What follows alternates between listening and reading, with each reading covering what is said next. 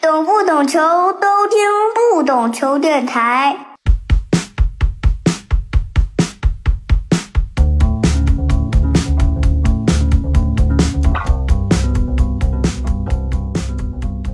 欢迎收听不懂球，我是大萌。节目上线的当天，新赛季中超联赛就要开打了哦。呃，这一期也和我们的老朋友风筝风老师一起来聊聊中超的新赛季吧。各位不懂球电台的听众朋友，大家好，我是风筝，也是不是第一次来这个节目了啊？应该是第三四五次了吧？三四五次了，差不多。对，那个，因为最近我们都很忙，我是在外面浪，这个自己在外面玩，然后峰哥是刚刚参加完足协的一个通气会，是吧？有什么具体吹的什么风，跟我们大家分享一下。呃，对，就是在赛开幕的前一天吧，在上海，中国足协召集了一些媒体，召开了这个通气会。嗯，当然，他首先也是表态说，这个新的中超赛季来了啊，有新的赞助商，然后，呃，也新的气象，然后更重要的是，因为毕竟大家都知道，过去一年经历了这个假赌黑的这个，嗯，负面的东西嘛，嗯，整个是笼罩在中国职业足球的上空。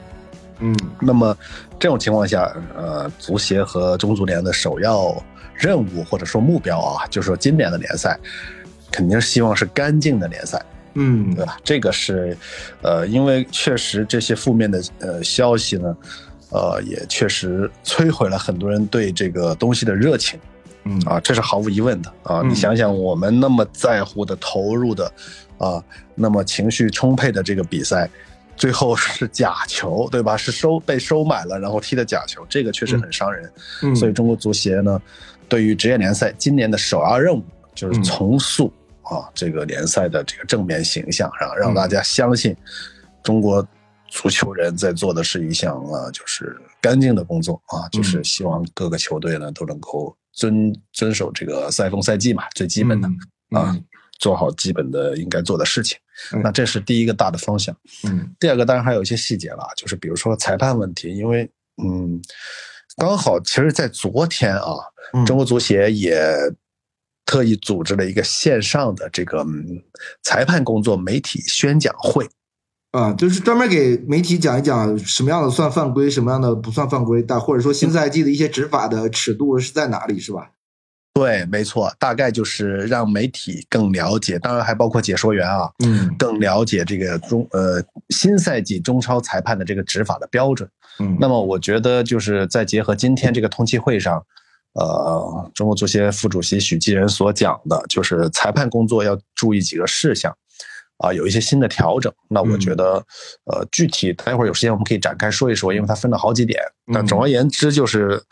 呃，重塑联赛的正面形象，其次呢，就是保证竞赛的公平，以及整个舆论啊，呃，对裁判工作的这种支持也是很重要的，对吧？就是你，呃，当然是要有依据啊，就是，呃，我这个我是特别能理解，因为裁判确实很容易引起大家的这个纠纷啊。嗯嗯嗯。哎，那我们就从第一点先，你说的第一点开始先聊吧，就是。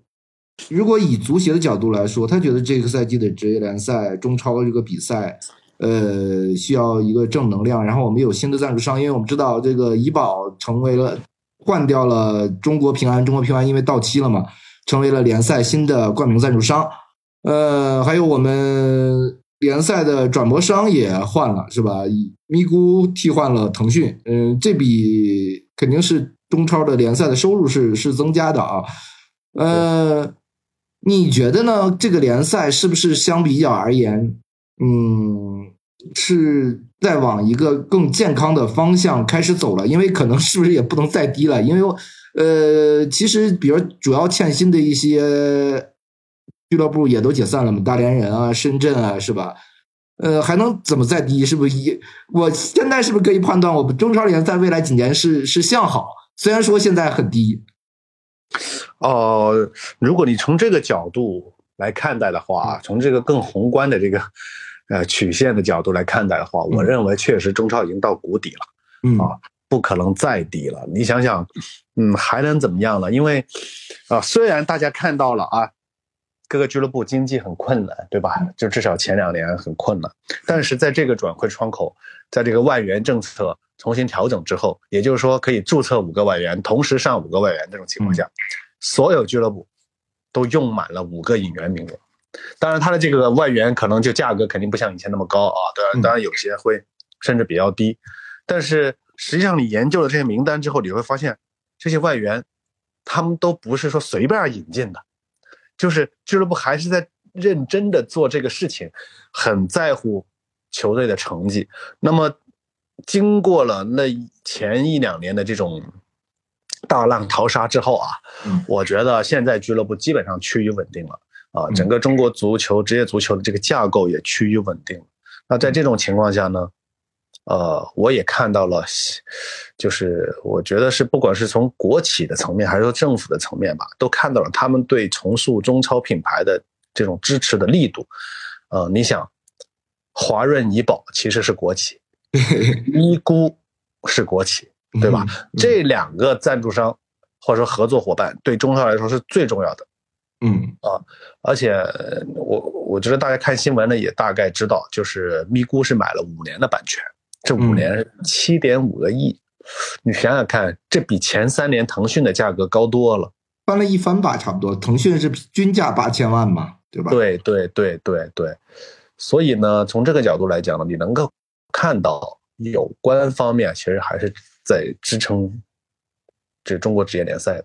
嗯，那么在这种情况下，然后另一方面各俱乐部也趋于稳定的情况下呢？我就还是认同你的观点，就中超已经到谷底了，应该重新再往上走了。嗯，呃，因为之前我跟方老师聊过一期节目啊，是关于异地搬迁啊、冠名啊这一系列的问题啊。呃，从冠名的角度，现在讲，我我们其实很多球队都在这个招商，是吧？但好像只有河南队是招到了杜康，对吧？其他好像都没有招上，但。这个政策出来以后，你比如说你我作为一个品牌方，我肯定不会在那个冠名北京国安啊，因为大家肯定会叫北京国安的。但河南不一样，因为叫河南队是吧？比较好冠名是吧？对，就是我觉得首先足协这个政策呢没有什么毛病，嗯，就是他还是希望就是增加一个渠道让俱乐部去招商，嗯，呃，但是至于俱乐部能不能招商，或者说他招商的意愿有多强烈？我觉得这个还是要看各俱乐部的情况。比如今天我看到一个李明的采访啊，国安俱乐部总经理李明的采访，他说国安去招冠名不太合适啊。嗯，首先他不能，因为他现在很重要的一个赞助商是京东，对吗？大家都知道，对对，这个价格不菲。那么如果你花一个比较低低的价格去招商，招一个冠名，然后这个冠名还盖住了京东，那他就认为这样不合适。嗯，所以呢，国安最终决定是没有轻易的出售这个冠名权。嗯嗯，然后那比如上海申花，他可能就没想到要去招商，啊，就是没想到要去招这个冠名的商。就是其实有胸前广告的这些俱乐部啊，就是是是体系外的这些俱乐部，他很难说，其实真的卖出去这个冠名，对吧？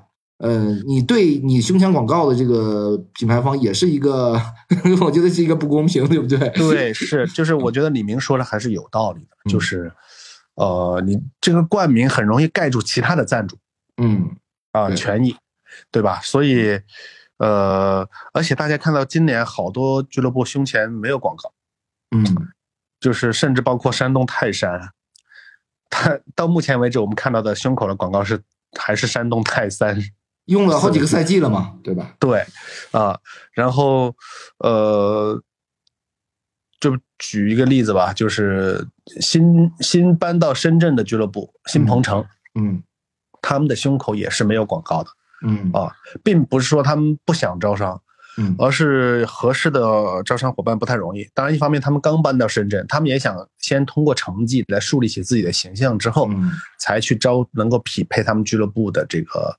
胸前广告，嗯啊，嗯，那么有些俱乐部，比如说梅州客家，他就是很难招到胸前广告，嗯，很难很难嗯，这个跟跟他球队的定位啊，跟他所在的城市的这种商业的氛围啊，都有很很很直接的关系，对吧？对，我记得去年的时候啊，呃，当时的俱乐部总经理曹阳，他还跟我聊过关于这个胸前广告的问题。他说他们其实挺想卖出去的，而且他们定的价格是一年八百万。嗯，一年八百万的胸前广告卖不出去，一支中超球队。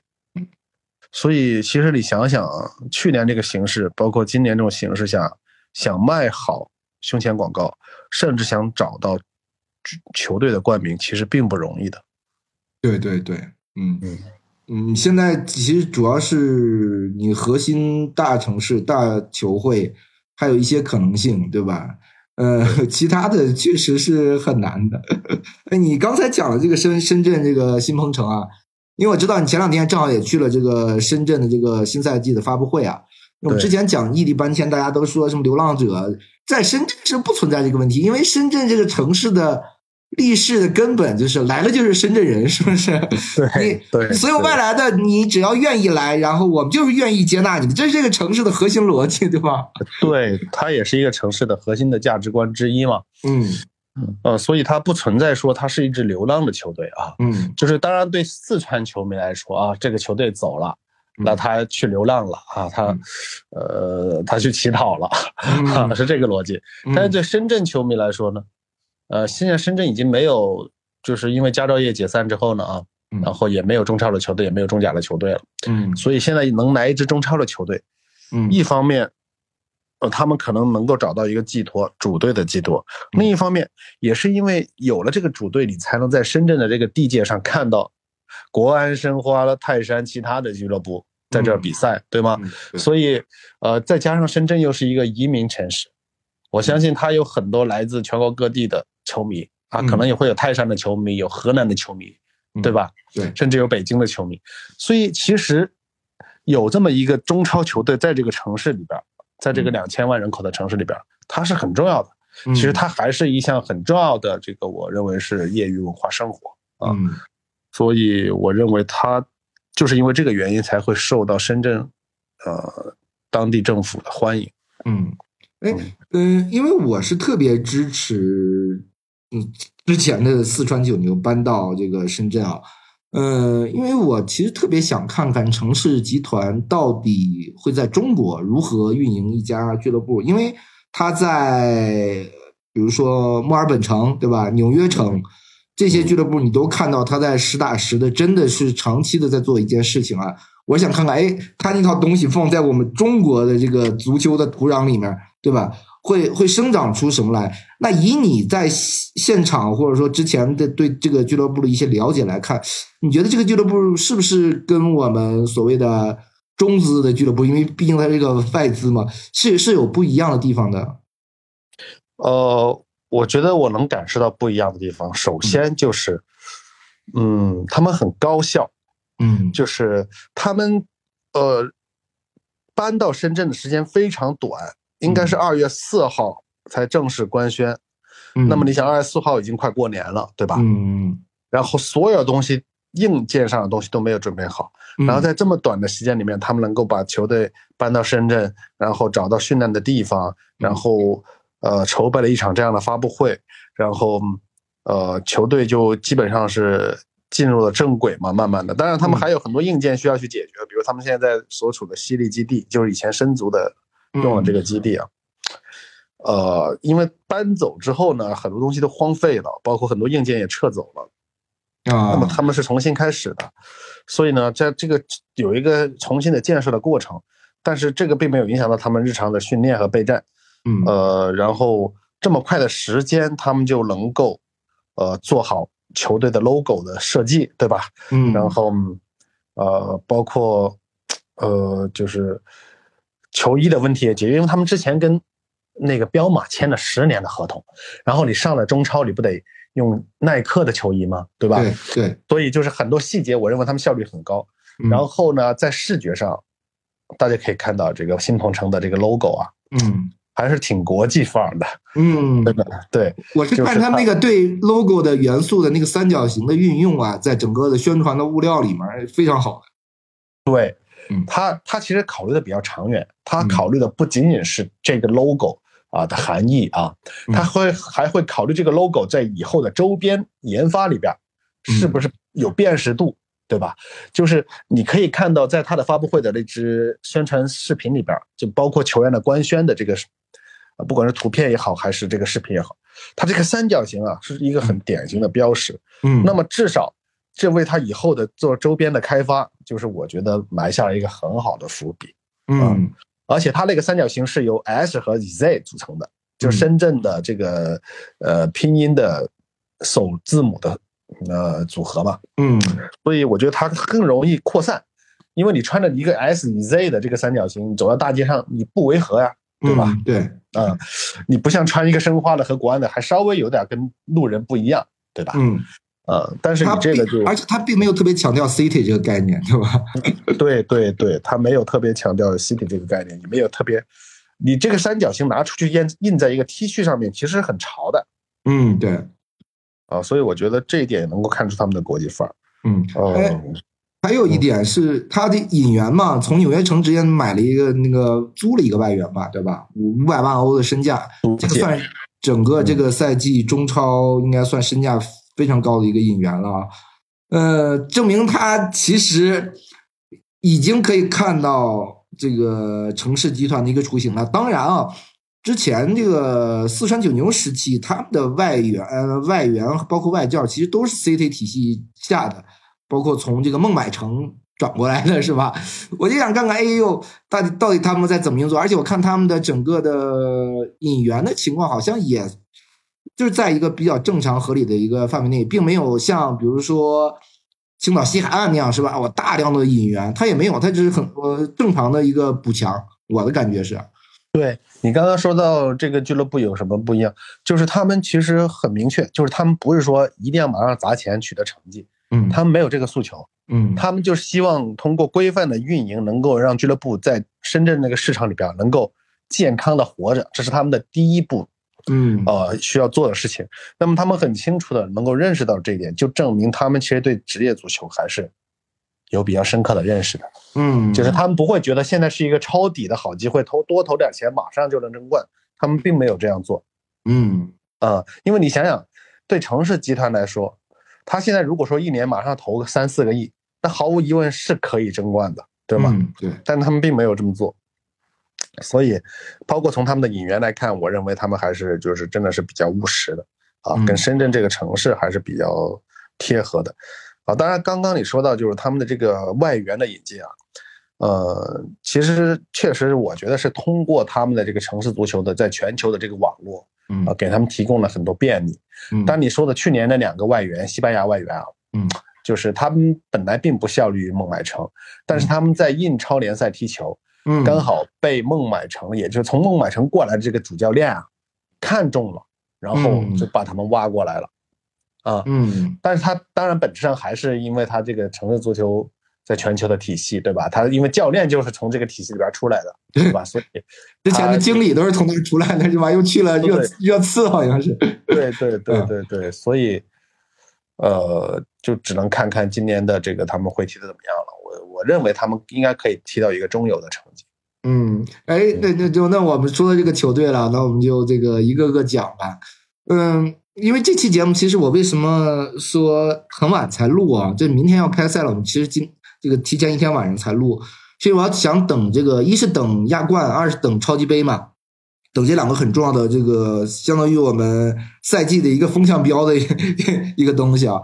嗯，那么首先说的是山东啊，山东两场亚冠比赛踢的感觉是荡气回肠啊，这个逆转好戏，有点像年度中国足球这个最佳一战了，有点这个意思啊，肯定是呃，当然，比如说国家队一比零赢泰国那场也很也很好，但是他不如这个荡气回肠啊，是吧？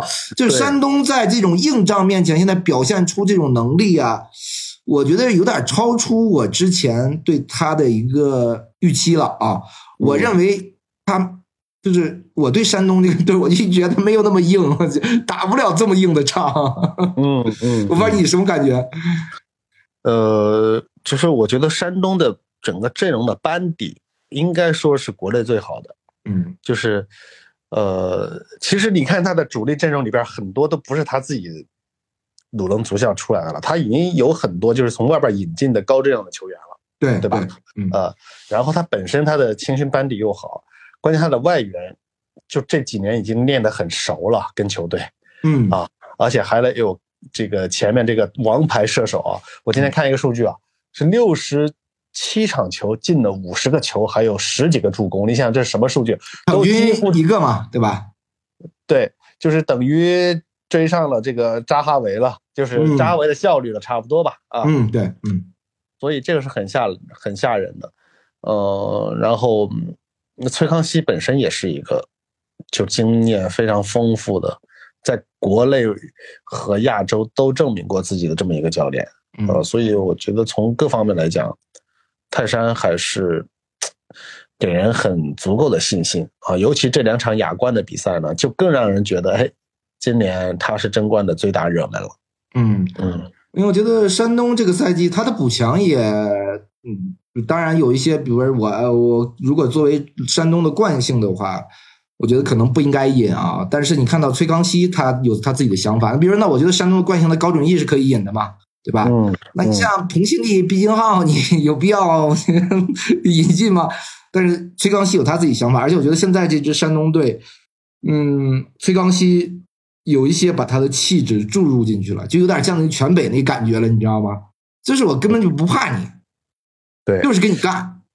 对，其实可以看到上个赛季啊，泰山的下半段是踢得非常好的。嗯就是嗯，话又说回来啊，就昨天呢，这个裁判啊、宣讲会啊，讲到了一个案例，就是泰山对海港那场球，费莱利不是有个头球进了之后，然后被吹出来了，被吹掉了吗？追溯回来嘛，嗯对，就是因为他在这波进攻之前的那波进攻里边，在禁区里边对张琳芃犯规了。嗯但是根据昨天这个宣讲呢，按照二零二四年国际足联这个新的这个就最新的，我不能说它跟去年有没有什么变化，反正就按照最新的国际足联这个规则解释的，嗯那个球是不应该被吹掉的。嗯所以如果那场球泰山赢了的话啊，他这个争冠局势就完全又不一样了。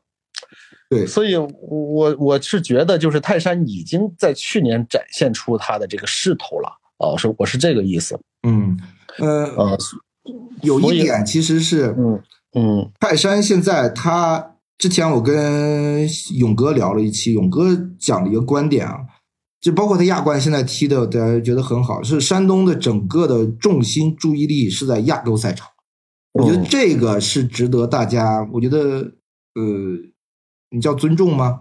嗯、或者说可以这么讲，对吧？就是他真的是想在亚冠上，就是提一下整个球队的这种核心的精神内核啊，不能说一到亚冠就是软脚蟹了，是吧？就惨案队了。但你有些东西呢，你说起来很简单，是吧？但你真正想在一个一个比赛、一个赛事上，你想你想做到，那并不是很容易啊。你如果是现在这个情况，他那么重视亚冠，那他下这个赛季前半段他可能就会受到影响了，对吧？前面这几场比赛，对，呃我其实能理解他这种战略的倾斜啊，因为他前面已经拿了足协杯冠军和联赛冠军了，对对吧？？然后他国内联赛冠军也拿了那么多了，他但是从来没有在亚洲证明过自己。那么在这么一种情况下，他把这个重心调整到这个方面，我是认可他这个调整的嗯啊，认可的啊，呃，而且也是为中为整个中超这个出力啊，因为你在亚冠上的成绩，最后最后是这算进中超的这个技术评分的嘛。你不然的话，我们如果打的差的话，很可能就被泰超超越了，在这个亚冠精英赛里面。对他客观上，如果他打得好，肯定是对中国呃这个中超联赛啊啊，包括中国足球在亚洲这个位置是有帮助的。嗯但是我我不认为他有客观上这个义务啊，啊，我就是认为作为一家有追求的俱乐部嗯，就应该在洲际赛场上取得更好的成绩，对吧嗯？所以我认可他的这种追求，呃，我也希望他能够在亚冠赛场上能够有所突破，因为八强就是这个俱乐部历史上最好的成绩了。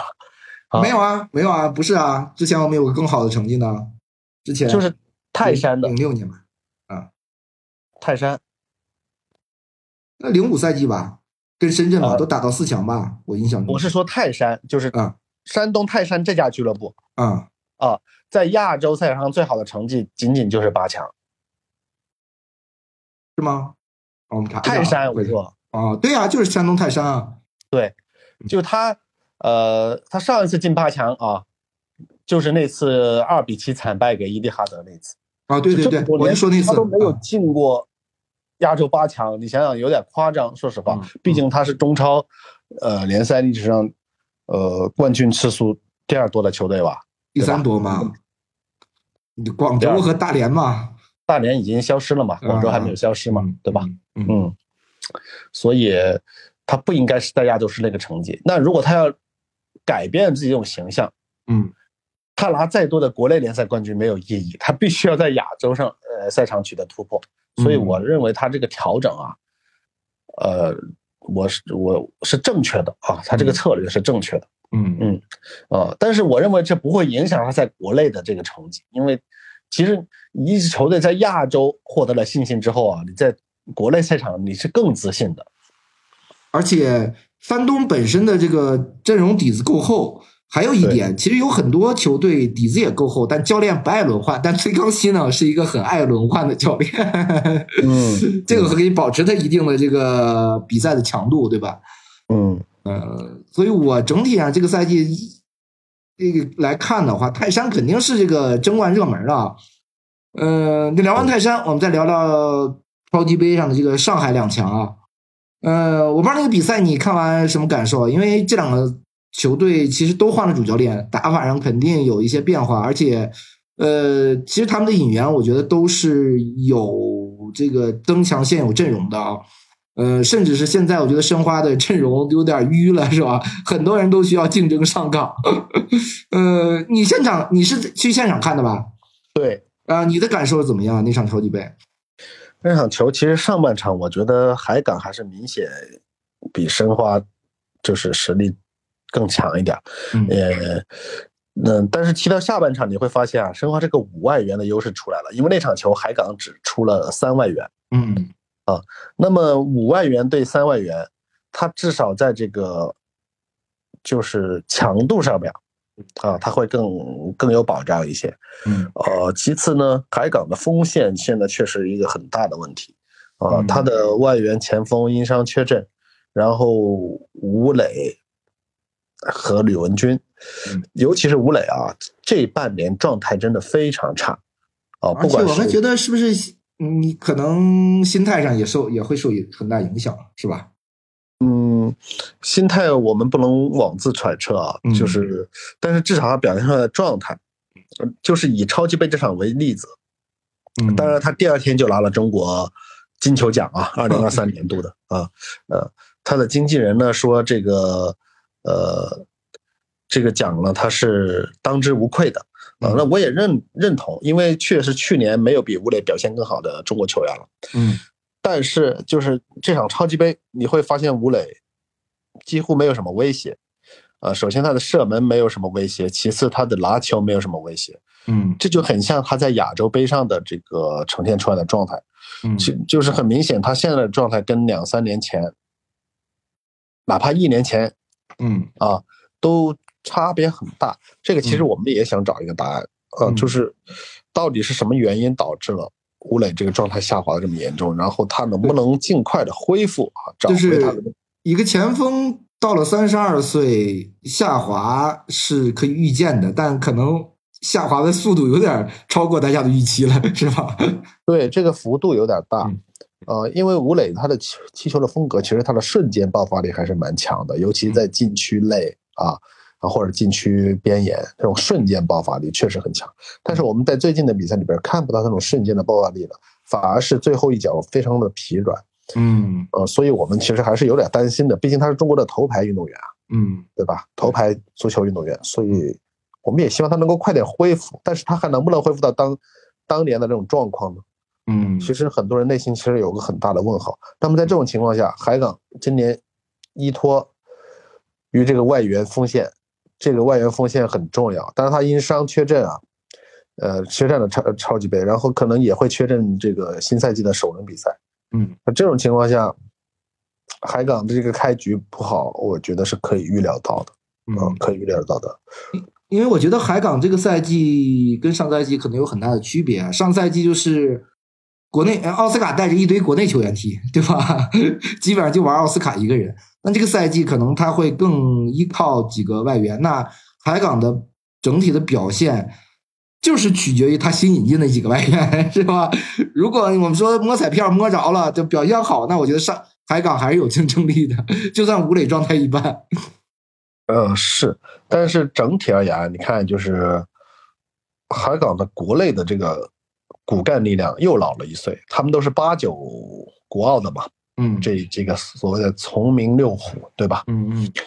那么这种情况下，此消彼长啊，泰山的势头往上走，海港的势头在往下走，那最终的这个冠军归属了，我认为就是大家更看好山东是有道理的。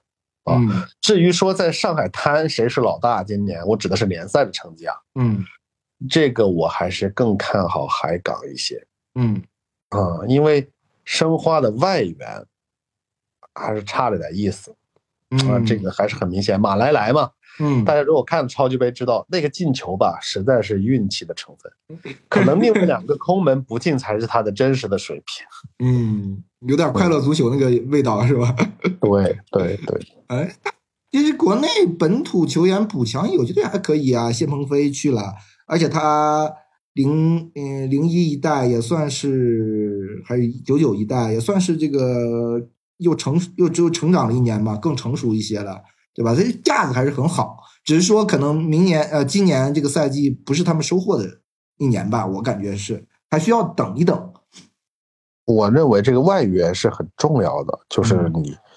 呃，你申花的外援在国内没有优势，那这个就你怎么能想象一支外援没有优势的俱乐部能够拿到联赛冠军呢？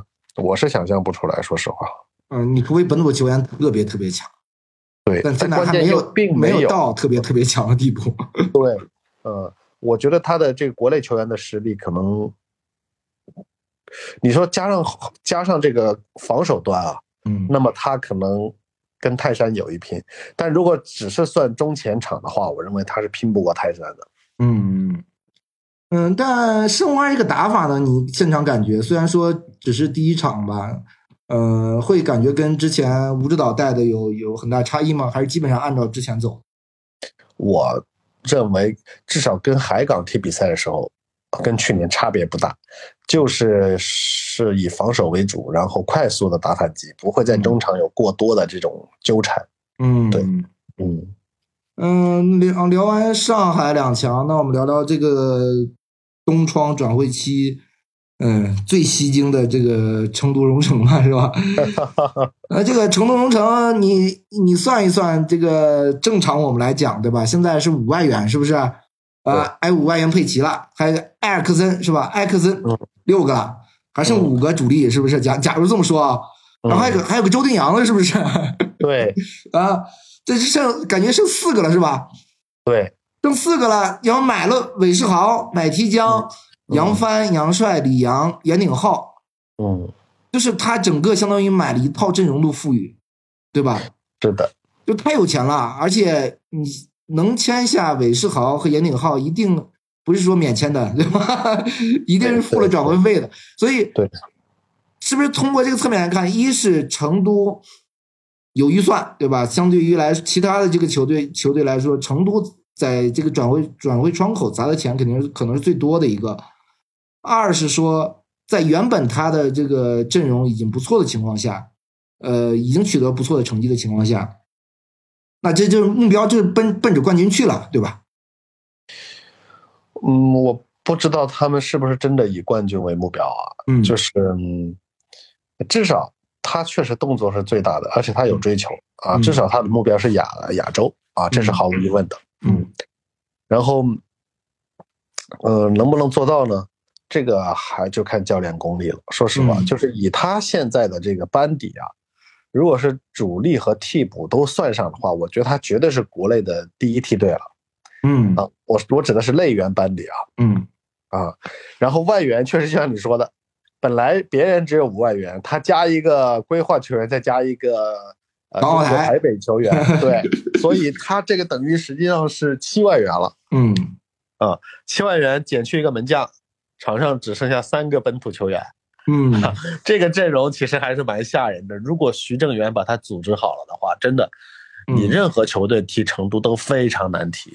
嗯，你你就算前面顶住，人还有后手啊，对吧？是是，先先让你俩外援，是不是？对对，这个对七十分钟再给你往上一换，完了再给你一顿冲，这就很难踢。是嗯，而且韦世豪基本上现在相当于一个外援在用。那这这他前面肯定放不下那么多人嘛，是吧？对，就是你看你怎么用了，看嗯徐正源怎么用了。我是再加上这个凤凰山凤凰山的这个氛围啊，就是嗯你可以想象这个球队今年可以制造很大的这个声浪啊，这是毫无疑问的。嗯，呃，我觉得成都，我希望他能起点儿波澜吧，就是说，不像在过去那两个赛季一样，好像只有两强去争啊，希望把这个格局搞乱一点，这就是我的希望啊。最后谁夺冠都可以啊，就搞乱一点，搞得激烈一点，最后是吧？对对，那我觉得成都要冲亚冠的话，我就希望还是蛮大的。说实话，因为我可以预料的是，浙江今年可能会掉下去。嗯嗯，对，嗯呃，因为浙江掉下去呢，这个赛季还有一个可能会上来，那是国安啊。呃，嗯国安这赛季换了几个外援，我觉得从目前嗯纸面看，我觉得比上赛季那几个外援合起来要强啊。另外就是引进了林完林良铭，我觉得更重要的一点，他是续约了一些球员啊。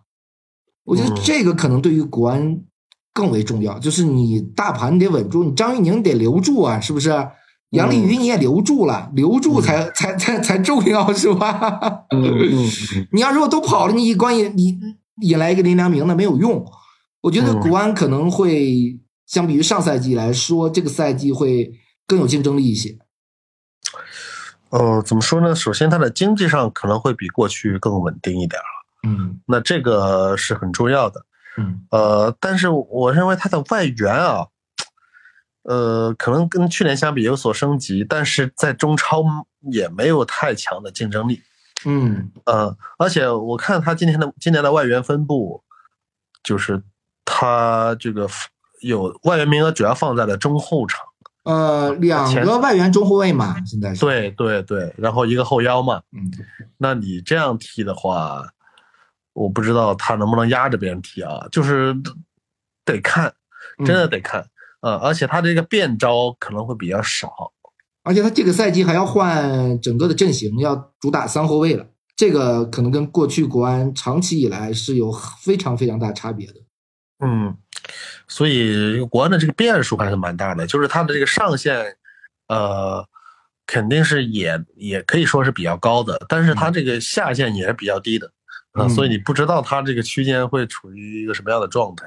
嗯嗯嗯，那这就是这五个吧，是吧？基本上相当于现在联赛的争冠集团了，对吧？。对对对，那下面就是中游，中游那可能杭州就要掉下去了，呃，因为它这个转会期确实动作不大。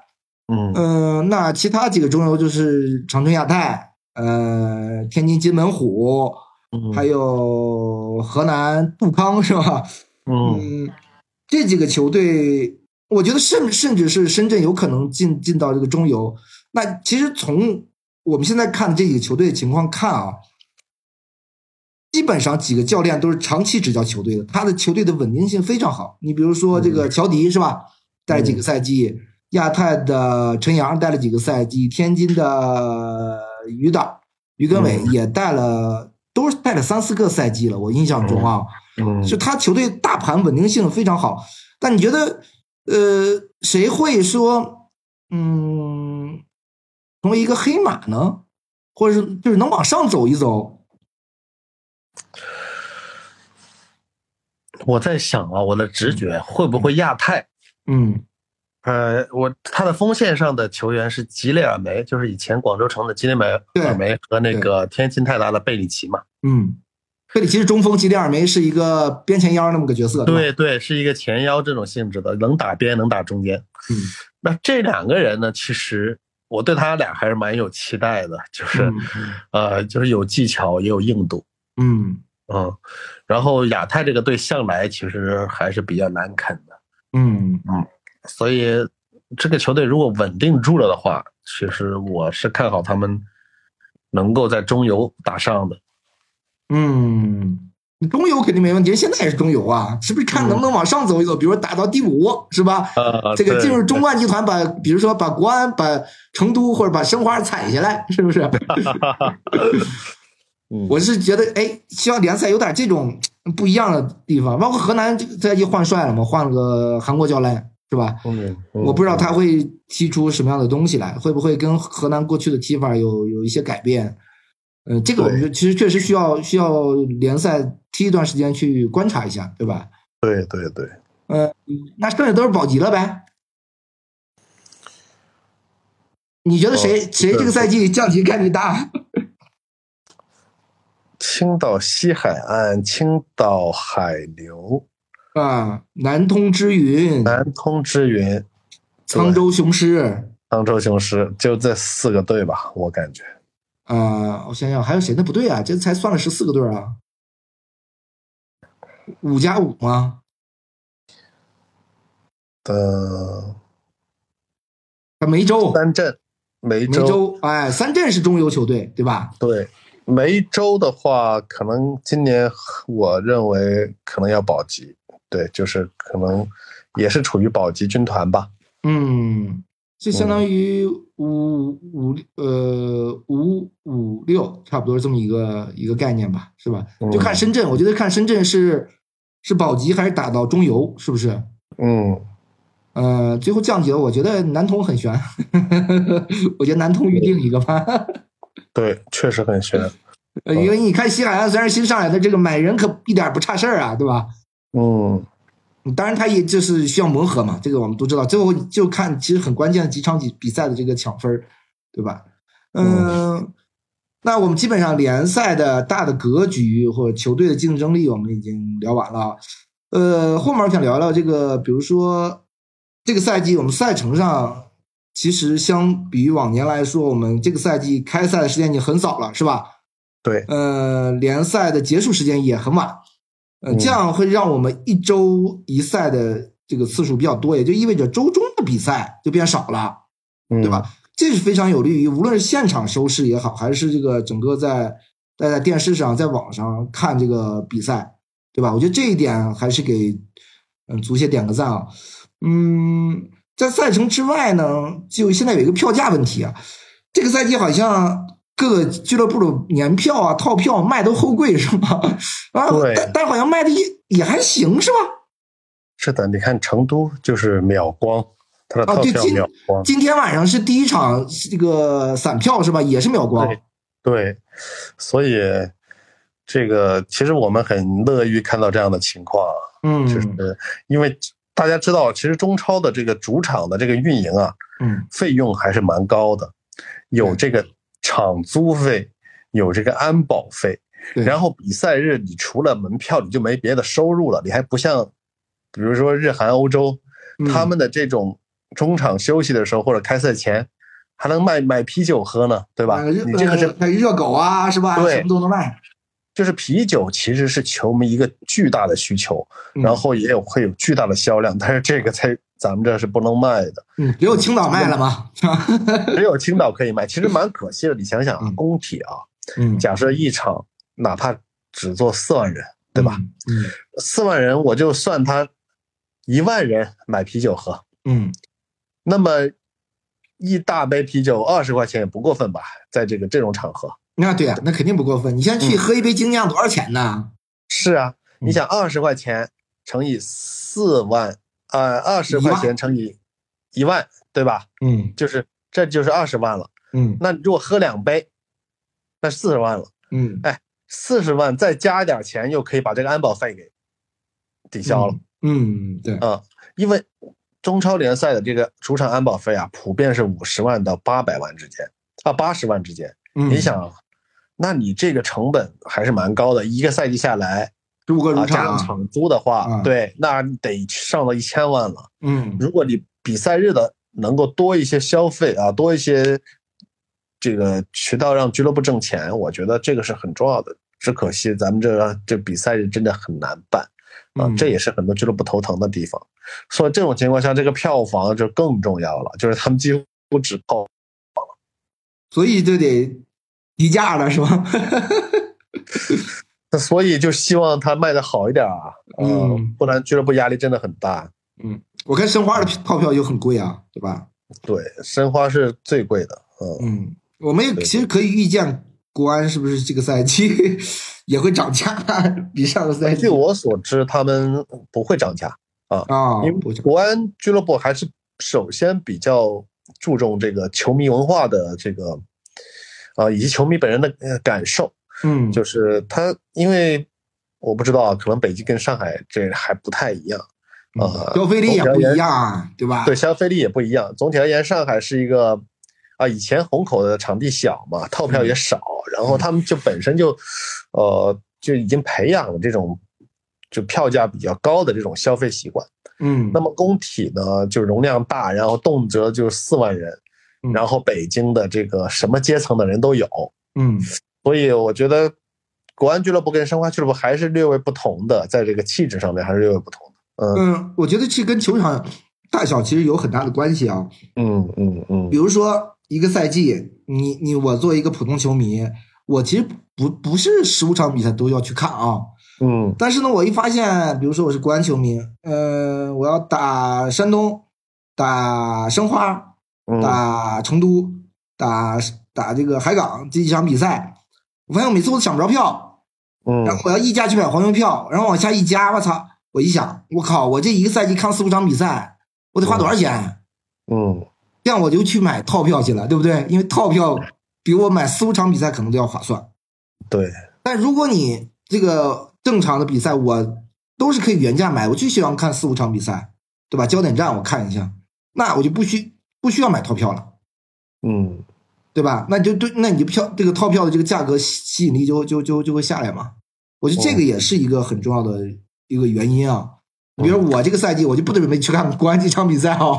嗯，那还一个原因，红前确实是国内看球体验最好。嗯，那你体验好，你自然你这个票价高点也正常，对吧？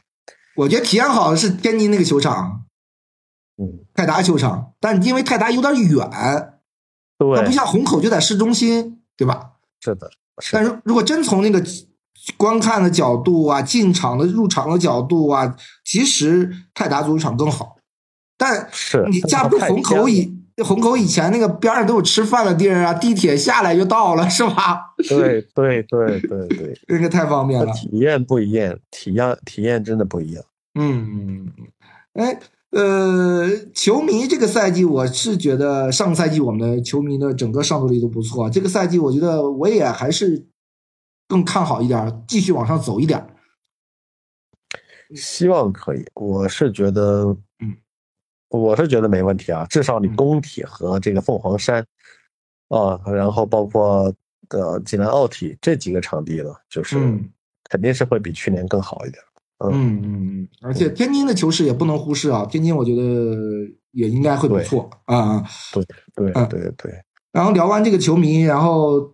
龚老师再再给我们讲讲这个，呃，在这个通缉会上其他的一些信息吧，特别是关于裁判的啊，呃，因为特呃，特别是在这个马宁都执法了这个亚洲杯决赛的这个角度上来说啊，嗯，那是我们中国足球配不上中国裁判吗？还是中国足球？到底会什么问题？怎么就我们就天天就就就跟裁判这这这个这个争议就那么大？这为什么？是是我们普通球迷做的不好吗？还是说哪个方面不好，就导导致我们好像比任何一个国家更在乎裁判在一场比赛中这种争议的判罚？还是说就是因为我们过去那些黑历史，会让我们更在意这一点？我觉得这是一个恶性循环。说实话，就是呃，这个通气会上。呃，我觉得就是，呃，中国足协的官员其实也承认了，说中国的裁判过去有不正之风，有害群之马。啊，我今天就记住了这两个词。那我认为就是确实存在一些问题，啊。嗯那我想大家看字面意思也能够理解，对吧？嗯嗯然后这种情况下，那大家对裁判员是不信任的，观众啊，那不信任情况下，你的所有的这种争议的东西都会被放大，嗯，所以他是呃，你放大之后啊，裁判作为这个执法者，他就更有情绪了。嗯其实它是一个恶性循环。你看马宁在亚洲执法嗯还是我觉得水平很高的，对吧？在国内，其实他的判罚很多都没有问题，嗯，但是他传递的情绪有时候不太对劲，就是他在场上特别凶，对国内球员特别凶。嗯，你这个你凶呢，就是你这种凶其实是没有必要的，反而他会他要如果不光被对国内球员，他要不对多拉多凶，多拉多能做出那个举动吗？对所以他就是在国内赛场呢，就是呃他用的这种情绪跟在国外是不一样的。那我认为这是本身他是需要自己去反省一下的。嗯啊那中国裁判，呃，应该说有自己的问题，但是就是呃，今天通气会上也说到了，其实整个中国社会对裁判工作的理解其实还是比较落后的啊。嗯当然，我这个我是很认同的。嗯，就是你哪有一点点这个瑕疵，你就把它放大呢？这个确实也，首先我们对这个规则理解可能存在问题，其次我们对这个裁判工作的这个理解也还是有所欠缺。嗯，然后这我可能这涉及到嗯。两两个教育的层面吧，一个是规则的教育，我们作为一个踢野球的，或我们作为一个普通球迷，我们就对于规则的新的规则的认知啊，很多都不到位，对吧？包括我们的那些解说嘉宾，是不是对。球员出身的人都是想当然的在在那这个张口就说？那别说我们球迷了，肯定张口就说，而不会去具体探讨一个这个新规则是什么样的，什么样的尺度，是吧？手球现在是什么样的尺度了，对不对？对对对对。另外一个就是社会层面的这个这个教育了，是吧？你看嗯欧洲或者说日本，那你裁判判了就就判了，对但我们好像从小踢的踢比赛都是他妈骂裁判，这球犯规吗？这球怎么怎么就吹了？是不是？会会不会吹？全是这个。是的，所以就是 裁判有时候确实也不好做，所以我说这是个恶性循环嘛。但是嗯就是中国足协还是在具体的出台一些措施，就是希望能够把这个裁判工作啊嗯有所改进。比如说他今天这个通气会上，他提到了八点啊八点措施，然后就是呃，比如第一个就是三级职业联赛的这个裁判啊、他会。他会有这种升降级制度，就是比如说嗯你今年执法中超，如果你表现不好，你明年就得去执法中甲了嗯啊。就是我觉得这个制度呢，还是对裁判是一个激发啊。就是实际上你裁判也有升降级了嘛，对吧？嗯嗯，然后就是，啊，就是就派派选裁判裁判执法这个流程啊，嗯，他是更愿意接受社会监督了，因为说实话，这个派选裁判啊还是蛮敏感的，因为嗯有些裁判就是跟有些地方的同行关系更好一点，对吧？嗯他情感上多多少少都会有所关，都都会有所影响。嗯所以我我我觉得他们这个能够提出来，就是说，呃，选派流程接受社会监督，我觉得这个是也是一种进步吧。嗯，比如说我我说一点，就比如说这个沈银豪这个裁判，嗯，嗯，因为他的师傅曾经跟库卡对殴，是吧？这个他跟山东不对付，这这种比这种人你就不用吹山东比赛了。但我不是说足足协应该把他封杀，是吧？倒倒不是这个意思啊，就是说你你这利益相关嘛，太相关了，是吧？就类似于这种这种东西，是吧？尽量咱们少一点争议。你一吹比赛，你就算吹的是，比如这个球四六开，是吧？让你给吹了，那你就给你会给你无限放大的。对，是的。嗯然后就是，呃，比如说有一些争议的判罚，他事后会邀请国际裁判解权威专家参与评议。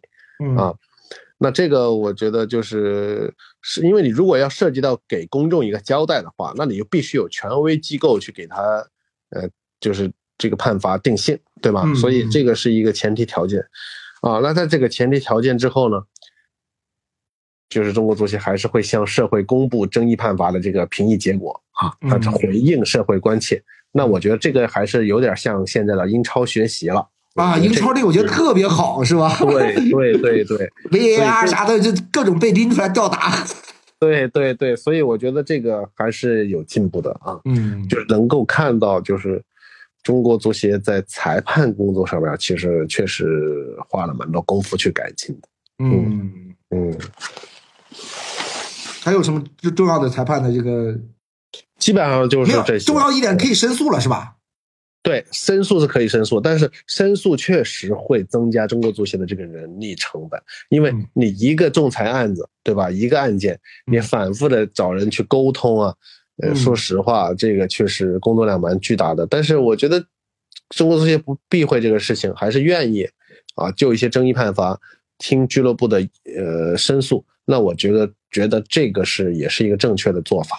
那这个很简单，就跟你篮球比赛这个中这个比赛中你叫回放一样嘛，那是有次数的，是不是？对，你看三三十轮比赛，你你申冤十申诉十场，你合适吗？对吧？对，你说的对，我觉得就是啊，但是就是不能完全说不给俱乐部对申诉的机会啊，因为申诉其实某种程度上也是在促进裁判工作嘛，对吧？嗯，而且某种程度上。是在缓解情绪，对对吧？不是说你真正处理的，而是你起码让我不满意，你得让我说，让你知道，我得说出来吧。对对对，对不对？我还得对不对？我受了欺负，我还得这个像哑巴一样，是不能说话。嗯，你这个俱乐部长期下来，这个跟裁判之间是吧，或者跟足协这个管理部门之间，你这会有越来越滋生更多的矛盾，激化的矛盾。对联赛基本上就是这些，嗯嗯，但是我相信随着这个联赛的深入啊，就是肯定会有很多新的话题出现。当然这也是联赛的意义了，就是让我们每周都能够有值得期待的东西和值得去议论讨论的东西啊，然后会有很多喜怒哀乐的情绪在里边，挺好。对我这个赛季，我一没办证，二不准备去现场看几场比赛，我准备这个在在在在网上看一看吧。那你得买咪咕的这个早鸟套餐啊！你这收了广告费了 是怎么着？我是没有收一百二十八是吧？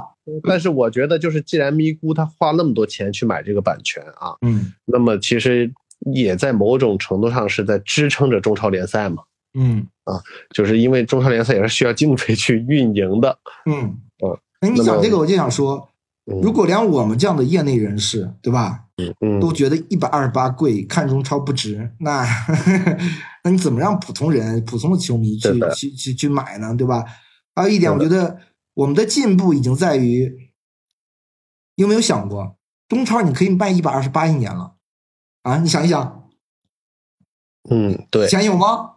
对对对，是吧？是这种变化，就是在一点一点一点的，是不是？最早有，比如有时候一场比赛说收你六块，这个时候跳跳脚了，对吧？但现在说，哎，一年你有我们有一二一百二十八的这个早鸟，是吧？你到开赛几轮以后，那就变成一百六十八了，对不对？大家也也在接受这个事情。对，是的，是的，是的。这个长远来看，这个起码让之后无论是谁，是吧？无论是咪咕也咪咕干五年不干了，别的接。他也有信心在做这件事情。对对，其实我们可以畅想一些美好的画面啊，就是一百二十八。呃，那如果说有一千万人愿意买这个套直播套餐的话，嗯，那这里就十几个亿了，一年。一百万行不？你先先有一百万吧啊！哈哈哈哈哈！我们不是畅想一些比较好的这个美景吗？那我觉得也很难，一千万人，一千万的消费者。嗯，一百万，我觉得还是中超可以努力的。